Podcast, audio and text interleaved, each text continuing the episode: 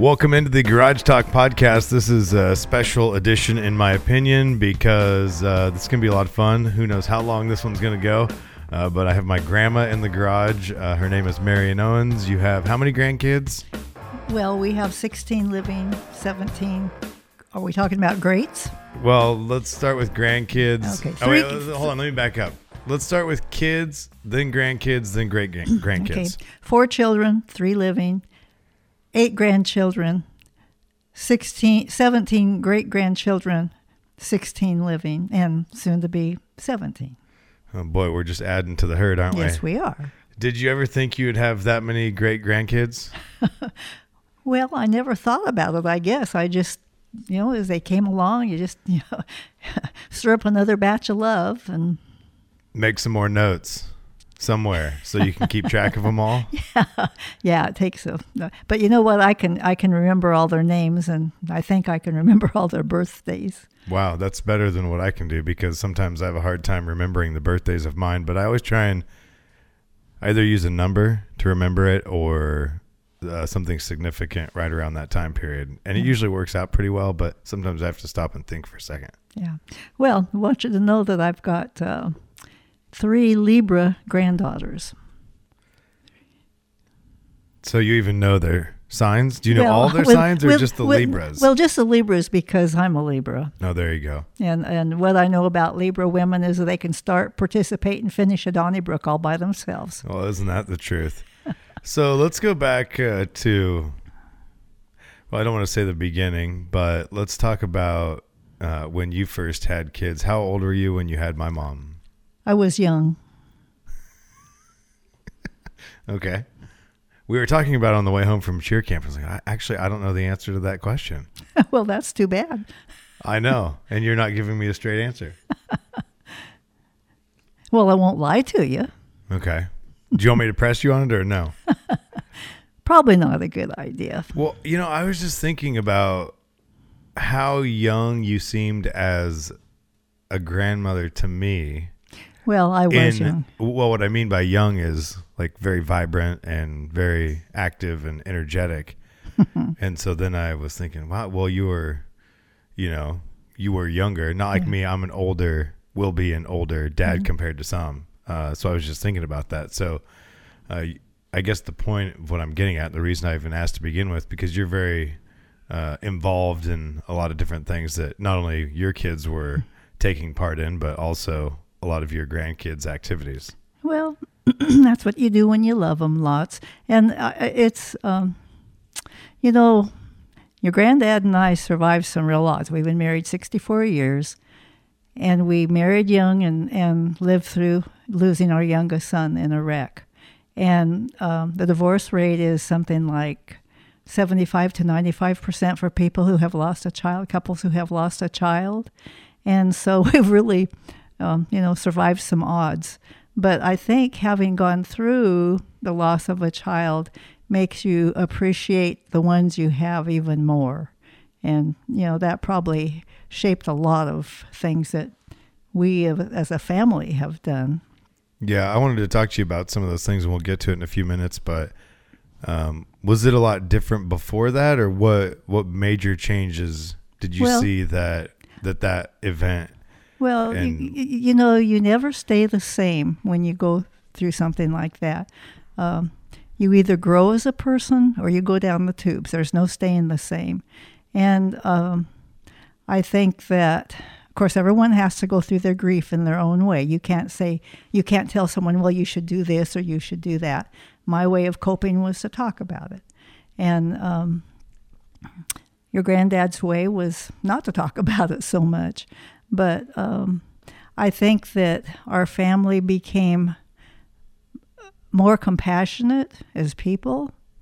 And I think that, you know, you realize that the bad things don't always happen to someone else. And not that there aren't some rhubarbs in the family now and then. The bottom line is um, you just really realize how much you love each other. Yeah. And uh, well, and... you know, a lot of love to go around, but also very passionate people at the same time. Oh, and I'm you not think? A, I'm not exactly sure where that comes from, but I know that I had a conversation recently with a couple of our family members just about, you know, some things that happened recently, and, and we've all had our times, you know, everybody mm-hmm, has mm-hmm. different phases of their life they go through, and yep. not all of us are saints by any means. And we've all made good decisions and we've all made bad decisions, That's but true. Just getting passionate about how important spending time around each other and not letting stupid things get in the way, because it happens so often these days, it seems like. And I'm not just talking about within our family, I'm just talking about in general, mm-hmm. how one little thing happens, the next thing you know, it spins out of control. But um, back to the original point of um, how passionate everyone really is and how uh, really loving they are. And I think that's, I was talking to someone that was in here the other day about that, just like not just loving, but also, and I don't know how much of this you want to talk about, but we were talking about, um, I was talking to Billy was in here. We were talking about our efforts for Saint Jude and how passionate mm-hmm. we are about it. And, and I was just telling him about, you know, watching you guys uh, growing up very involved in the community. Mm-hmm. And if it was a little league team that needed help, or if it was, you know, the ambulance or whatever it was, you guys always seemed to be there for other people. And do you think that's where it came from? Was that something that was happening before, or was it? Well, That. I I had started uh, take I had taken advanced first aid um, so that I could take the it was called E M T one back then. It was E M T one, two, three, four, and then midway through, you know, serving on the ambulance as a volunteer, they changed it to basic, intermediate, and paramedic. And uh, I took the I grandfathered in as a paramedic, but I really don't think that without having gone through what we went through, I would have lasted as a volunteer for forty years and six months. That's incredible. Yeah. But what I found is if you can worry about somebody else, you don't have so much time to worry what you're feeling yourself. Yeah. And for me, that was, you never heal from the loss of a child, but you do adjust. And um, for me, that was... You know, that was the catalyst that kept me going. So did you get into serving on the ambulance after that happened, or were you already doing some things before that? I had taken my advanced first aid and was ready to take the training, and Patrick was killed on a Monday night, and the classes started on Tuesday, so there was no way I could do that. That was in September of nineteen seventy-three, and I waited a year. And even then, it was difficult when we got to pediatrics and to head and chest injuries and, and whatnot, but... Um, everyone was very understanding and helpful, and you know, it's um, uh, it just has shaped my life. And as a result of being in the trucking business and being on ambulance for so many years, um, getting involved with traffic safety was just a, a natural. So I still serve on the committee that advises O D O T Safety Division, about twenty years, over twenty years. And so what are you doing? You say being involved in that. What does that look like? Well, there's some things that I really would like to have accomplished when I was chosen to be on the committee, but um, it doesn't happen that way. The legislature controls everything. And, um, you know, it's just, one thing that I would have liked to have seen happen is dedicated funding for state police, because we are terribly understaffed mm-hmm. in law enforcement in this state. But um, that, you know, the the legislature giveth and the legislature taketh away. Yeah, I heard a statistic, and I know this is going to be wrong, but a friend of mine was saying something about there's only one state cop for every two hundred square miles, or maybe that's wrong, but it was whatever the statistic was, it was staggering. I couldn't believe that there were so few state police officers in the state of Oregon mm-hmm. just available at any given time. Well, at one time we had a good good many state police, adequate numbers, and then when the economy sort of crashed, my legislature took their funding, and it, it, it is it's sad. And then there came a time, I guess for political reasons, that uh, the state police and all the most of the police departments were having a hard time recruiting, because people didn't want to go into the state police, into law enforcement mm-hmm. too much. I know a lot of the different departments are struggling still mm-hmm. to find enough people. Mm-hmm. But yeah. What are some of the accomplishments you've seen? You said what, over twenty years being a part of that?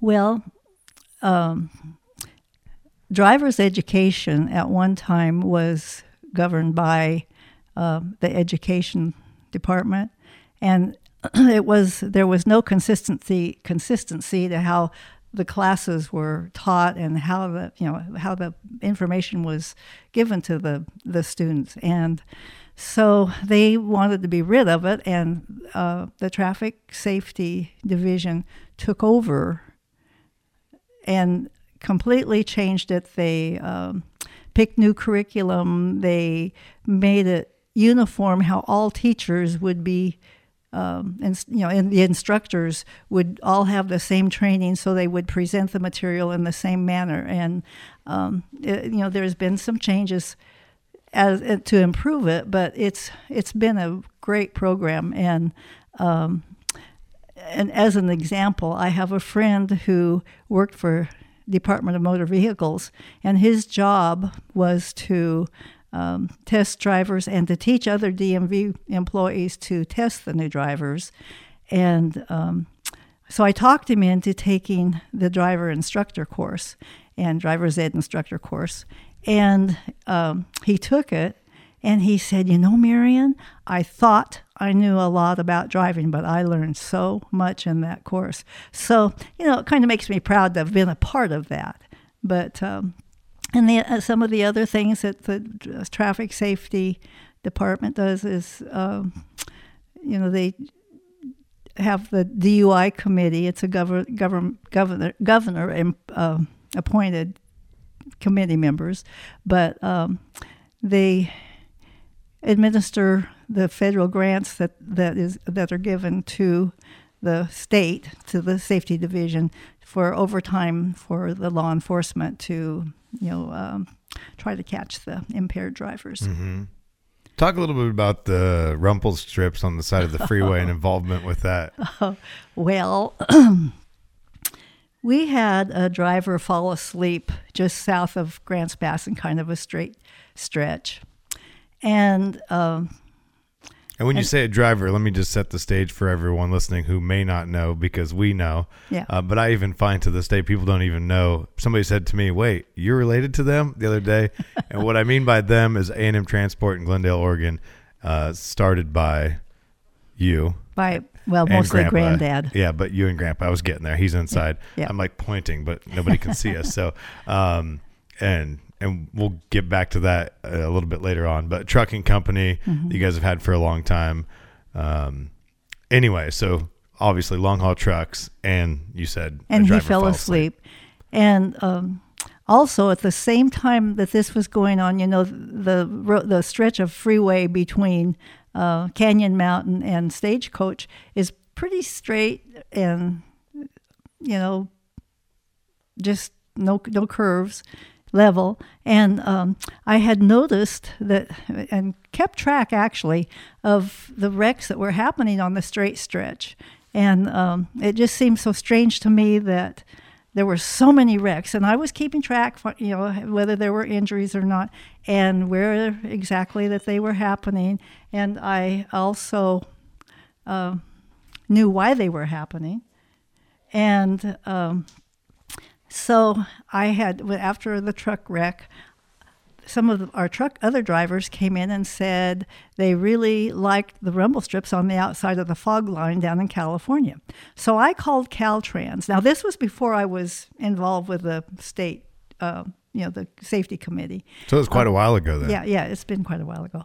I couldn't tell you what year it was, but it was before there were computers. They had faxes and telephones and stamps to mail letters, and that was how I communicated. But um, anyway, I... called Caltrans to find out, um, you know, how they did it and if it was expensive and so forth. And and um, so they said, oh, that they would had some kind of a track, probably like a bulldozer track, that they ran down the side of the road after they had tarred or or you know, paved or re, repaved. And uh, so I thought, well, if they can do that, why can't Oregon? And um because I knew there were a lot of drivers falling asleep and wrecking, not only in, in trucks, but in cars. And so I started writing letters and making phone calls and sending faxes. And finally, I got the attention of um, the person who represented the engineering in the safety division. And uh, he actually lives in Merlin now, Larry Christensen. And so he took an interest in what I was talking about, and he came down to Glendale from Salem, and we uh, drove the, you know, the southbound or northbound and then the southbound side of the flat. The, I guess they call it the Azalea Flats. Mm-hmm. And um, he took my statistics that I had, and that gave him the ammunition he needed to um, go to the D, um, Department of Transportation director. It was a lady. Uh, and she, he got a grant to put the rumble strips on the northbound side of the freeway. And we went from ten wrecks in a year to none. And I think there were three on the southbound side that year.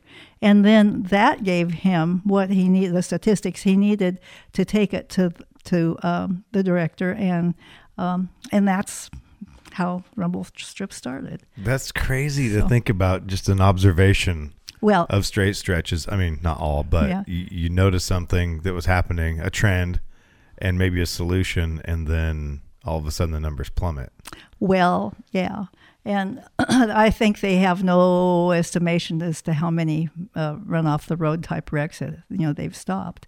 Um, of course, there's some people don't like them too well, like the bicyclists and maybe the motorcyclists. But uh, they shouldn't be over there anyway, though, right? Well, bicycles you don't want in the roadway. Yeah, they but need the to be off to are, the side. Aren't the strips just over the line anyway? They, well, they are. But um, and the other thing is that where the rumble strips. Uh, You know, near uh, if there were rumble strips near some of the residents, residential mm-hmm. areas, people complained of the noise. So uh, now they have a new little gig called mumble strips, and so where there's if it's near where there's homes, why they use the mumble strips. And I think it's just a different configuration of the with of a different the, home yeah, when they drive yeah, on them. Yeah, but Oregon does their rumble strips differently than. Um, California, uh, instead of, you know, making humps in the tar or in the pavement, um, they have a machine that hollows out little strips. And I think they're probably about a foot long, and I'm not sure how many inches apart. But anyway, so, and then my other claim to fame, if you will, uh, you know, I, I, what I have found is this, the squeaky wheel gets it oiled. You just have to make lots of noise sometimes mm-hmm. to get something done. But I know that one person can make a difference if they make up their mind to. Oh, absolutely. But um, our, our exit eighty at Glendale, oh, there were so many wrecks there. And I couldn't tell you how many wrecks I responded to in the ambulance. And there were some that were non-injury uh, wrecks, and there were some that were pretty serious. And I'll tell you right now, it's not fun to be a medic holding a five-year-old girl who has a shard of glass in her cheek all the way to the hospital. I mean, it's not something you want to have to do. But um, then there was um, a, a truck wreck there. There was a, a gas tanker and a utility truck collided, and uh, it was resulted in a huge explosion and uh, some sort of bad burns.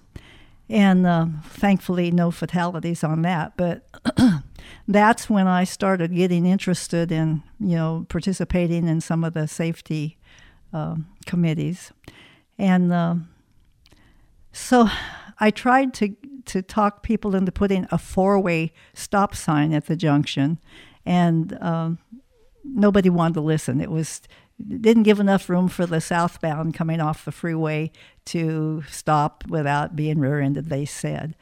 And so um, that was always in the back of my mind. And then I applied for and was uh, allowed or asked to serve on the Douglas County Safety Commission.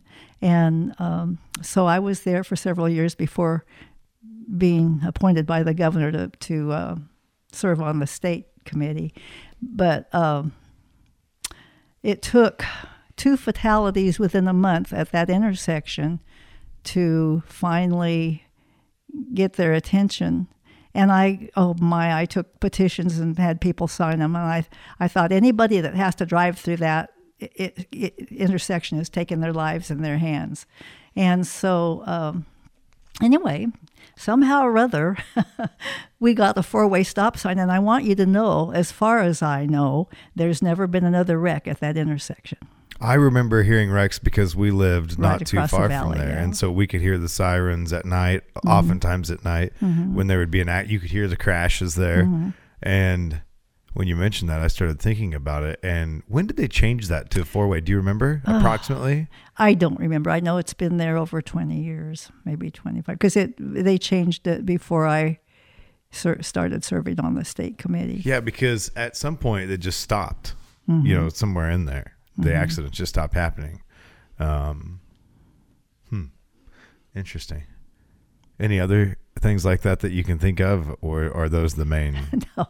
I mean, I there's, just, a, there's I, a lot in, in twenty plus years. Well, more than that when you count Douglas County, but a lot of different things that are talked about, and because you get to hear some interesting things yeah. that they talk I, about doing and then don't do, or, or do it and maybe don't do it right. Yeah. Well, um, there's lots of things I'd like to see happen, but as I say, the legislature plays a huge part in what happens and what doesn't. But I have great respect for um, the folks, the law enforcement, and all the folks who work to keep the roads safe. Yeah.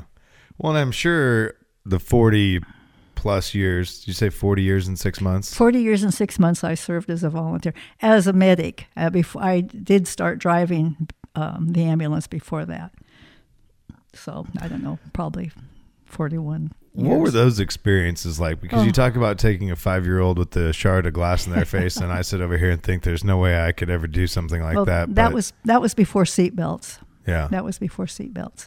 And Oregon was one of the, I, I don't know if it's the only, but one of the few states that the voters uh, put that law on the books. And so it's, um, and Oregon has really maintained a pretty high usage percentage. So I'm kind of proud of that. So how did you handle being on the ambulance with most of your family living in town? And oh. there has been some tragedies. Yes, um, there has been. Uh, how did you handle being on the ambulance, knowing that your pager could ring at any moment? And I know how loud and annoying that thing was because we'd have sleepovers. Uh, the grandkids would have sleepovers, and that thing would go off. Mm. And it went, I mean, thousands and thousands of times that thing went off over your career serving as a volunteer on the ambulance. What's that like? Well, I never left the house to go on the ambulance without thinking, okay, God, let's go. And I honestly don't know how I... Uh, there were things that I had to handle that and do that I, I just, I felt like I had a lot of... help, I don't know, but um, you know, it's kind of like you put your emotions into neutral and get done what has to be done, and then sort of fall apart afterwards. And there were some bad things, and um, and of course HIPAA keeps me from talking about a lot of it, but. Um, just some odds and ends. We used to, when I first started on the ambulance, um, they were carrying Vicks to be able to put up our noses if we had a patient that didn't smell very good. you, know?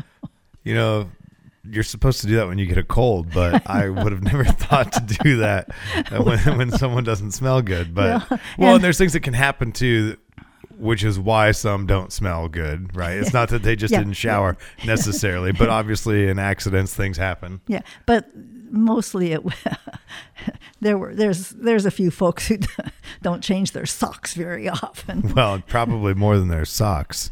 Yeah.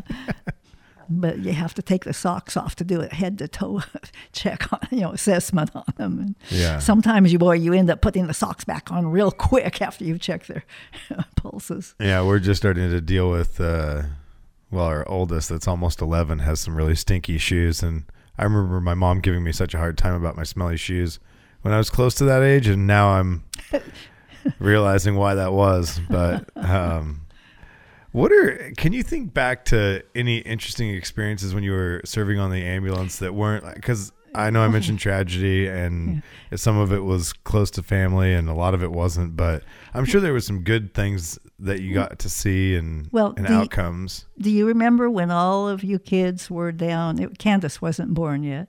Your sister Candace wasn't here yet, but you were down with your dad and your uncles and your grandpa working in great-granddad's barnyard to put mm-hmm. up a, a pole fence. Yep. And your kids were sitting on a log.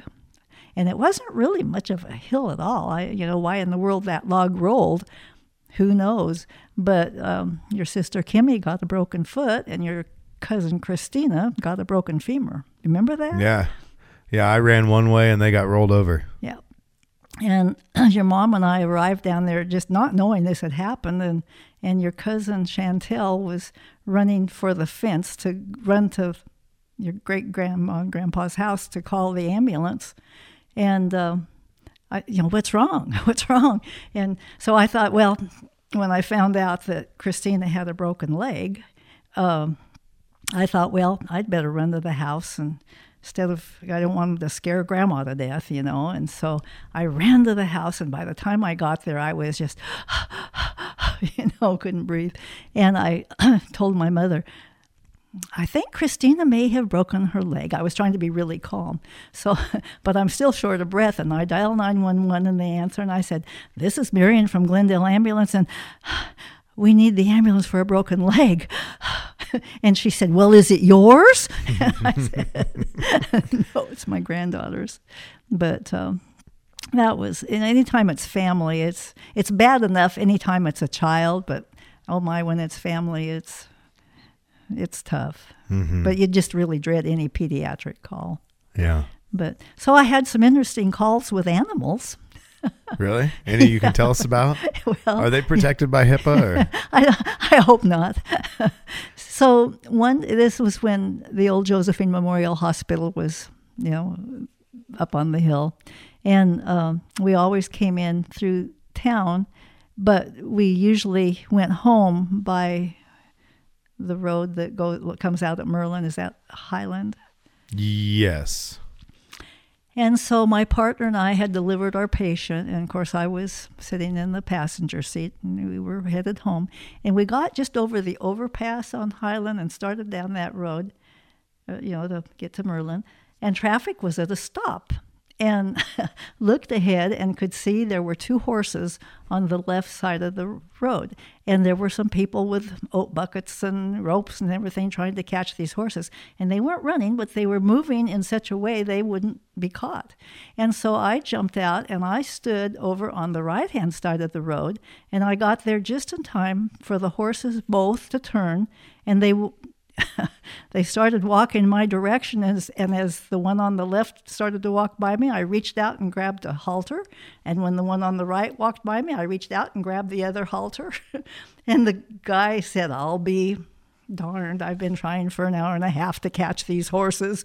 And I thought the only thing I could figure was that the good Lord wanted me to look good. Yeah, and you were in the ambulance returning back to Glendale, and yes, you just pulled yes. over the side of the road yeah. and hop out and catch a couple of horses. Yeah. That's true. And another time, it was, I think you were a baby, and you, you your folks had bought Missus Young's log house, and I'd been helping your mom paint, and uh, I'd gone down and started painting, and this was on Memorial Day, and it was the hottest Memorial Day we'd ever had. And, oh, it was terribly hot. But the old house was cool. But the pager went off for a heart attack victim at um, the intersection of milepost eighty.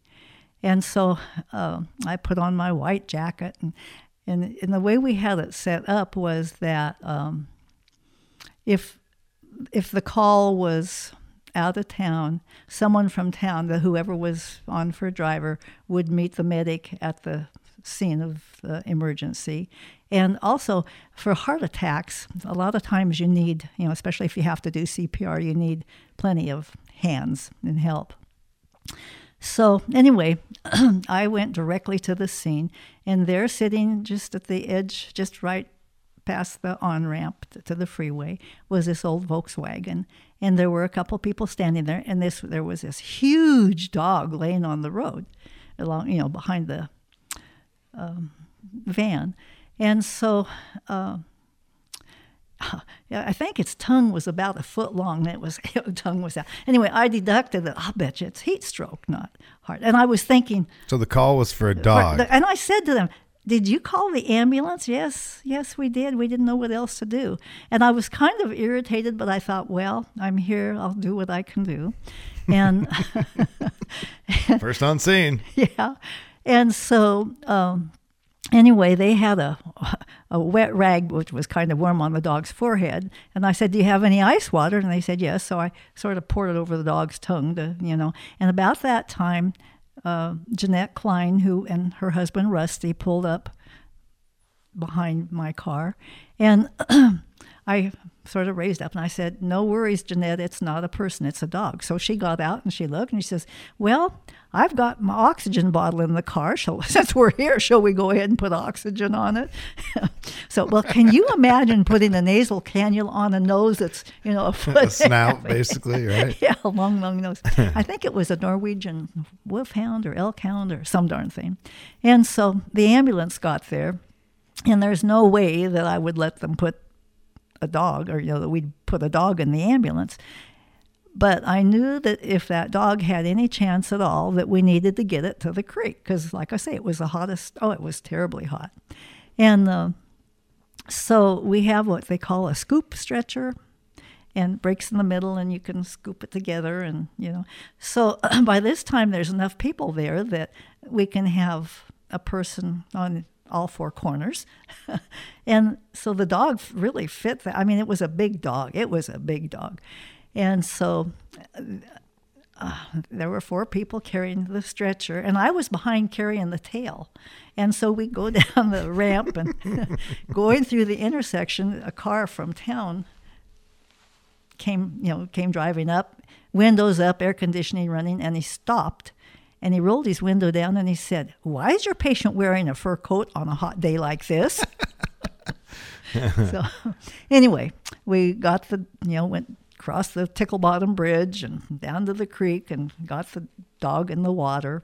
And uh, we had a, a medic on our crew that um, had worked in a Uh, an animal for a veterinarian down in California. So she came and she brought her station wagon. And so, uh, and this was a show dog, by the way. The people were very upset because it was a show dog. Now we know why they called the ambulance. Yeah. Those things are expensive. Yes.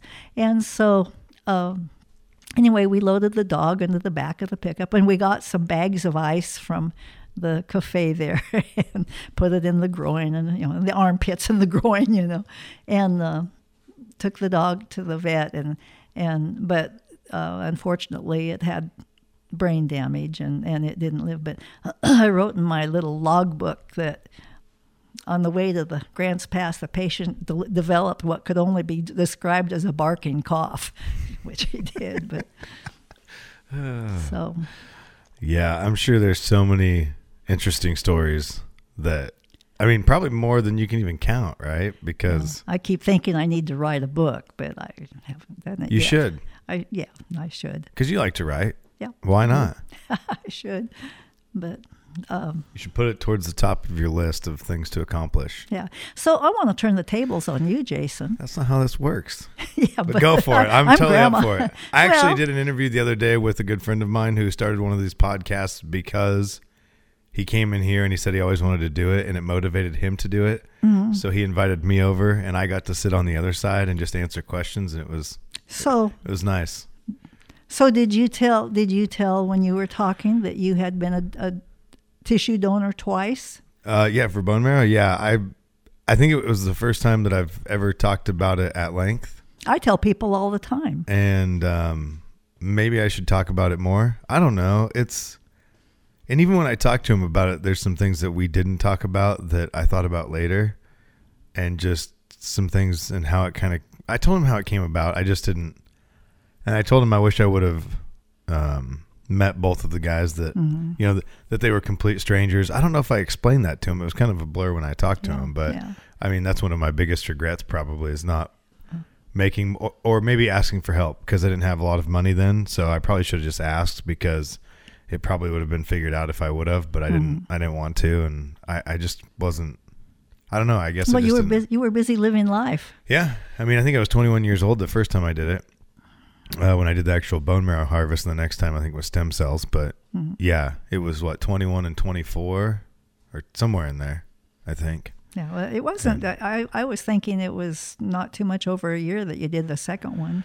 You have to wait at least a year. Yeah. I think it was at least two. So you twenty-one so? And twenty-three. Somewhere I have records, maybe I, even in here in the file I, cabinet. Yeah. Somewhere. I just know the odds of matching one person is uh, in the millions. Yeah. And and there are no statistics for a second match. It's un, practically unheard of. Yeah, there's been a few, but three times is almost, there has been a few people who have done it three times, mm-hmm. but since I did it the second time, they changed the rules and you can't do it three times oh, anymore. Really?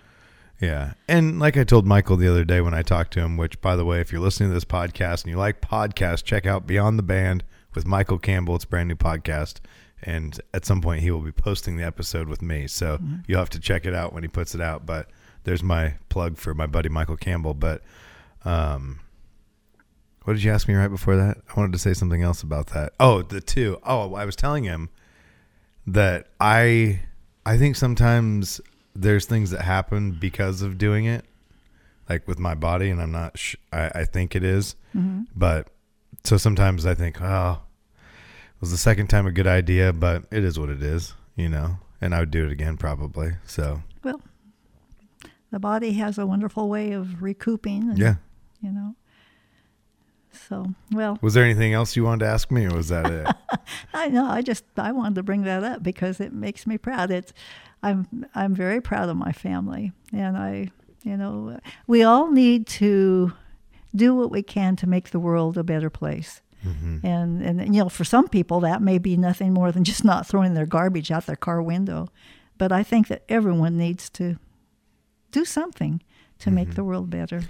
Yeah, I've been talking about that a lot lately, and I don't know why it is. I just, I think it's part of the reason I started this podcast is because of the negativity out mm-hmm. there. And so looking at ways to just do one little thing every single day, whether it's being nice to the person that makes your cup of coffee or whatever it is, mm-hmm. hold the door for someone or help someone do something that they're struggling with, or just being there for someone mm-hmm. when they need well, help. I mean, there's, yeah. there's so much value in that.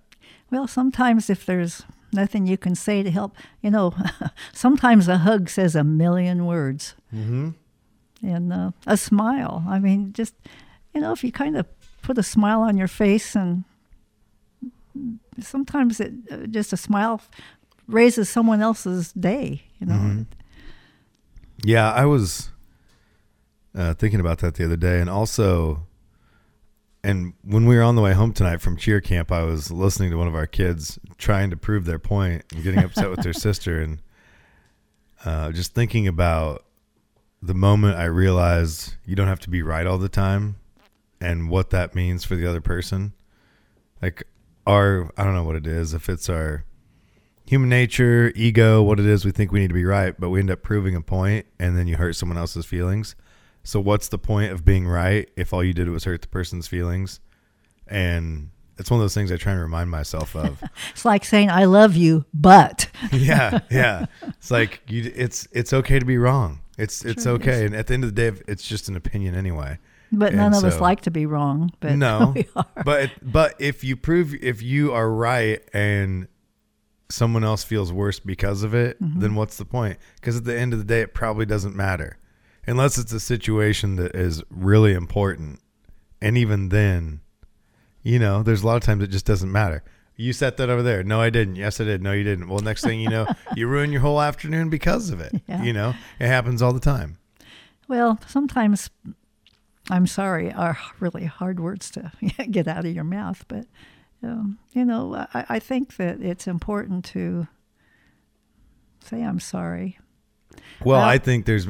Go ahead. Well, I was going to say, and it also is important to, uh, you know, when our kids were little, we didn't we didn't have a radio in our car. We couldn't afford it, and a car with a radio. And so we sang a lot. And um, when we go somewhere, and uh, I always expected our four children to behave. And, you know, they always did. But they knew, I, I, I guess I believed in capital punishment, because if they misbehaved, or when they misbehaved, they got a paddling. Didn't beat them, just gave them a paddling. Mm-hmm. And, but rarely ever had to do that. And when we'd go someplace, I always, always remember to say on the way home, thank you for being so good. And I think it's really important to, you know, to give positive reinforcement. Yeah, one hundred percent. It's so easy to do, too. Mm-hmm. It's just easy to, it's also easy to forget to, though. Yeah. You know, yeah. So just to remember to do that. And, you know, talking about kids, you know, people think we're crazy for having as many kids as we have, but you used to lug around your grandkids and drag them all over the place. Yes, indeed. And I look at it now, and there's some grandparents that don't even want to, or not that they don't want to, they feel like they can't handle even one grandchild for a couple of hours or a sleepover. And you were taking us all over the place, and a lot of times more than one, and a lot of times the whole kit and caboodle. Yeah, a whole, all a whole eight. Yeah. Yep. Well, you were always good kids, and it seemed like the th- the three bigger ones watched out for the younger ones, and uh, I don't know, it, it was so much fun. But this is what I have found: as kids get older, the grandparents slide down the totem pole, so enjoy them while you can. Well, but they come back around, don't oh, you think? Oh, sure they at do. Some oh, point? yeah, yeah, oh yes, indeedy. And uh, you know, one thing that just drives me nuts is when I see parents or grandparents or family members show partiality, and that's unacceptable. You can love them all the same. It's like when each one's born, you just stir up a whole new batch of love, just like you stir up a batch of cookie dough, and uh, there's enough love. You know, there's no limit on love. How many different games, let's just let's say games, sporting events, do you think that you and Grandpa have attended oh. in the last, let's say, f- well, let's just say like thirty years, not even your kids' games? I couldn't begin to put a number on it, but, you know, we always hated to miss any of them. And there were times that we had girl grandchildren playing in one game and boy grandchildren playing in another game, and so we would... Well, before cell phones, we'd take walkie-talkies. We'd take turns watching, you know, and so so-and-so just, you know, made a hit or whatever. Mm-hmm. And uh, it has to be thousands of games. Oh, there has been, yeah. We uh, probably traveled more for the youngest granddaughter because she went on to college and played sports, and so... But I'd like to have a penny for every mile we drove watching all of you kids. Well, and just think it cost you more than a penny per mile to get there. So if you were to add all that up. But you know what? Just being there was was good.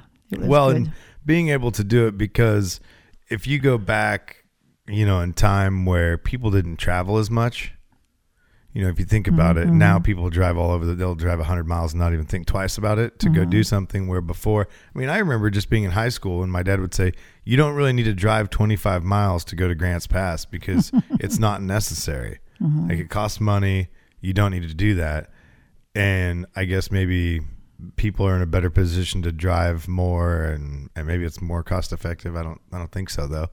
Um, but it is interesting to think about how we do travel now and how maybe that wasn't even an option at one point, you know, long mm-hmm. ago, you couldn't, you couldn't do all those oh, things. Yeah. And, and obviously being successful and, and fortunate allows people to take off and be able to mm-hmm. travel. And, and that's one of the things that you guys have been is, you know, successful in business, running a family business.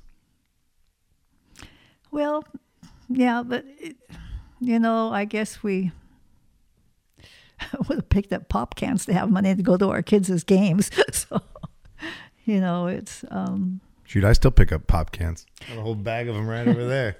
Well... Ten cents now. It's a lot you know of money. What? I, I, there's two things that just drive me nuts. Liars and litter bugs. And so I haven't been real good at it here in the last couple of years, but I have tried to keep the garbage picked up along our line, and I all the way into Glendale at times. Um And I'm sure people think I'm looking for pop cans. I usually put those out where someone that is looking for pop cans can find them. But, oh, I just hate litter. Yeah. It's everywhere these days, it seems like. It but is. In some spots, they do okay, do keeping yeah. it up. But yeah. some cities are better than others. I know when I went to Idaho, they do a really good job. It's There's something about that that area where they just take pride in keeping things picked up, which mm-hmm. is cool to see. Yep. Um, but speaking of the family business, what has it been like being a part of that? Because there's obviously success now, but there's failures along the way. Just what has the experience been like? Did you ever think that you'd be in the middle of something like that? No, because I was a farm girl that, you know, we, and I was born, um, well, kind of at the tail end of the Depression. And so, uh, you know, there there wasn't, my folks had property, but boy, there wasn't much money, and we lived off the land. And, um, you know, it was, I can remember my mother being worried when the toothpaste ran out. Mm-hmm. So, you know, and when you go into business, you're talking big bucks, to, you know, to buy a truck or whatever. And, and uh, I was raised in a family that you paid for, you know, if you're going to buy something, you saved your money and paid for it. So we didn't have a lot, but we were, you know, we were well fed, and, and we had a roof over our head. Yeah. So, but it's a lot of hard work, and I can tell you that, as you well know, having being able to raise our kids on the ranch and our grandkids being a part of that, that by gummy, you learn work ethics when you have a ranch. Mm-hmm. And I think if if a parent can give their children, teach their children good work ethics and honesty, you've given them the biggest gift you can give them. Well, and one of the things I just mentioned the other day, and I can't remember who I was telling this, doesn't matter, um, because the point is still the point of, it seems like if we were doing something, well, one, we were allowed to do things and learn how to do things. Mm-hmm. You learned to drive early on. We were, yeah, very young when we learned to drive. Um, so we were given a chance to learn things and not have to really worry about if we did it wrong, because mm-hmm. we just figure out how to do it right and fix it.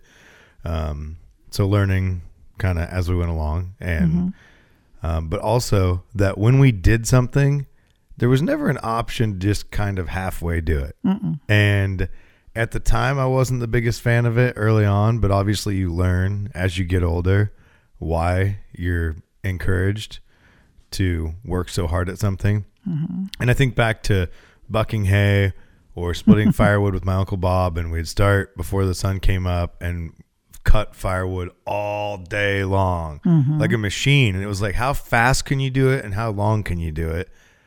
And at the time it was torture. Um, but obviously it, it did taught us good work ethic. And yep. I think that's probably why I am the way I am now, for sure. I know it is. And so, I mean, there's a lot of people involved making that happen, mm-hmm. you know, showing good work ethic, but yeah. it definitely was a great foundation for me.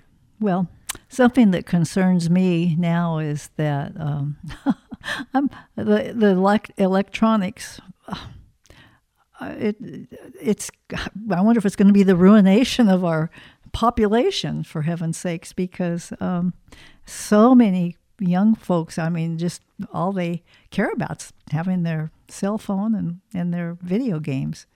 And I, I think I I jokingly say, I think there's evil spirits live in computer machines, and I can destroy a, I'm not a computer person. I can destroy a program with one touch of the finger, but really it is concerning to me that, um, you know, kids, gosh, you know, do they get out and ride their bikes? Do they build go-karts? Do, you know, it's... Yeah, a lot of that stuff doesn't even happen anymore.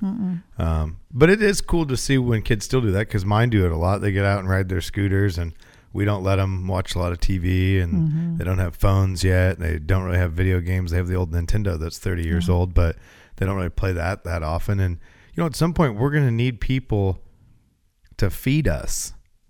And that true. Takes work, and maybe they can automate a lot of it, but there's a lot of things that you just still need people for. Well, you need electricians, you need plumbers. I mean, just, you know, mechanics, all sorts of things that, you know, people aren't learning to do. And but I'm, I'll just tell you right now, your granddad and I would be in deep poo-poo if it wasn't for our computer guru at the office with our cell phones and computers.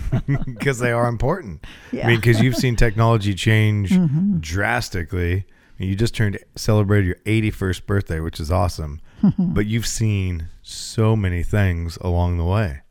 Well, that's true. But you know what, Jason? I probably haven't seen as many changes as what my grandma saw.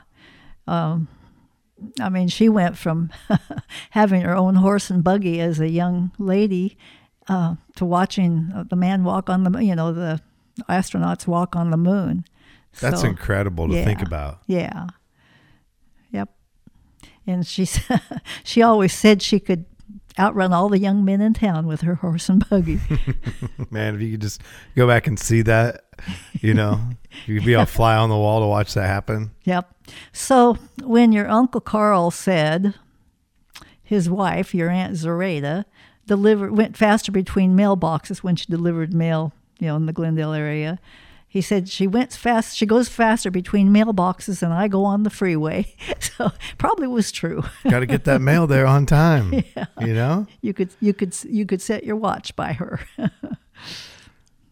So give me a couple of your like, favorite memories that you have, and obviously you have a lot of them. But oh. if you were to to think back and uh, think of maybe uh, accomplishments or just things that happened uh, hmm. that really stick out in your mind, what would they be? Well, I think spending so many years with your grandpa. I mean, not that there weren't ups and downs. All of life, you know, has ups and downs. But, um, you know, our our kids. Um, and when each one of the grandchildren were born, that was such a thrill. And I don't know, they're just lots of positives in just life itself, you know, and um, there's not a day goes by that I don't thank God f- for, you know, being able to live where we live and not have to be a city slicker. Yeah. Well, and you're fortunate that you guys were able to make a go of the family business because yeah. a lot of people can't find a way to make a living there, you yeah, know, true. Or to, I true. mean, people can listen to this thing all over the world. Mm-hmm. And we're talking about Glendale, Oregon, a town of what, seven hundred ish population. Mm-hmm. Is it growing or shrinking? Oh, I would have a hard time telling you whether it's growing or shrinking. I suppose it's growing somewhat because, but, um, you know, the, what has happened with the timber industry has had a real detrimental effect on our community. Mm-hmm. And uh, I don't know if the hemp trade is going to be able to, you know, fill any of the voids or not. But I'll tell you what, I am going to miss being able to smell the freshly cut lumber when I go to Glendale, you know, from the Swanson Mill. Mm-hmm. Yeah, that's sad. It's sad yeah. to know that there's enough wood out in the forest to keep that mill going, but can't get to it to cut it to keep it going. At yeah. least that's the way I understood it. Oh, I mean, when I, I read I the story, it said we can we could keep this going if we could get enough logs. Yep, exactly. And you know what's so sad to me is that um, all the fires have produced some trees that were not usable, but there's a lot of trees that could be used if they cut, you know, milled them right away. Mm-hmm. And, um, it, you know, and people worry about the air quality. Well, do people realize that the old trees emit carbon dioxide and young, new trees emit oxygen? Mm-hmm. Yeah. So but see, just, there's so much noise out there, and instead of, yeah. Uh, we could go down no, that I th- road for I think, a long well, time. Well, yes, but. we could. But I think everybody needs to get out and plant a tree. Well, and the forest can be managed, too. Mm-hmm. I mean, we oh, don't yeah. need to clear cut it all the time. Mm-hmm. But there's a way to go about it. And they've done a lot better job since the eighties. Yeah. They've done a, a lot better. I mean, where they can, mm-hmm. you know. Mm-hmm. But there's a lot of it that just got locked up, which clearly that's not really being managed. But then it goes up in flames. So. Well, we had a wonderful trip to New Zealand in two thousand, I guess it was, and we toured the um, South Island in a motorhome with our best friends Ted and Syl Booth, and um, it was just amazing to see their forests in all different degrees of growth. It was beautiful, and when I when we got back home, um, our postmaster at the time was from New Zealand, and I said to her, I sure admire how New Zealand manages their forests. And she said, well, you know who taught us? And I said, no. She said, well, the U S So, it, you know, just... Yeah. There's not much so, more you can say about that because, no. I mean, it just yeah, comes down to the people say? making the decisions, and they're making different decisions. Yeah. So so the other thing is that um, when I, of course, being a farm girl and living on a ranch, and there's about a mile of Cow Creek runs through our property, and through the years, uh, you know, when I, when I was just a little girl, the creek was deep and narrow, and and there were fish, and uh, when my granddad wanted fish for breakfast, he went down and caught fish.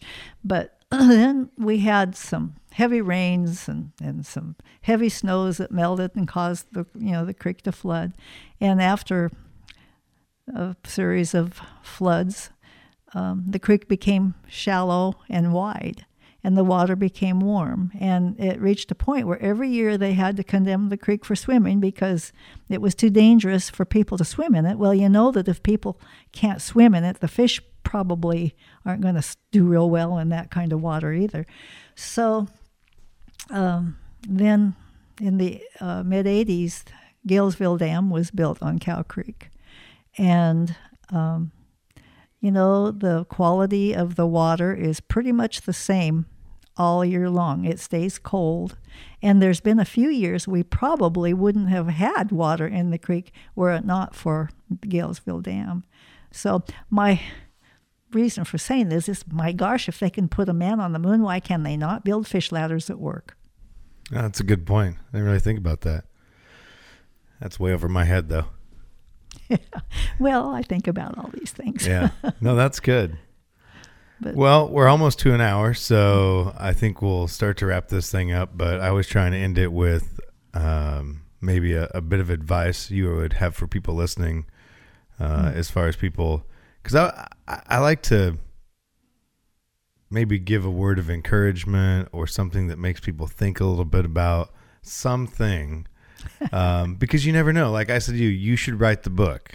Like Michael, he said, oh, I always wanted to do this. Now he's doing his own podcast. I want to see people chase their dreams, go after something they've always wanted to do before it's too late to do it, yeah. and take that chance, because you can always go back to doing whatever it was you were doing. So just anything you can think of, any little tidbit that you'd pass along. Well, me advise somebody?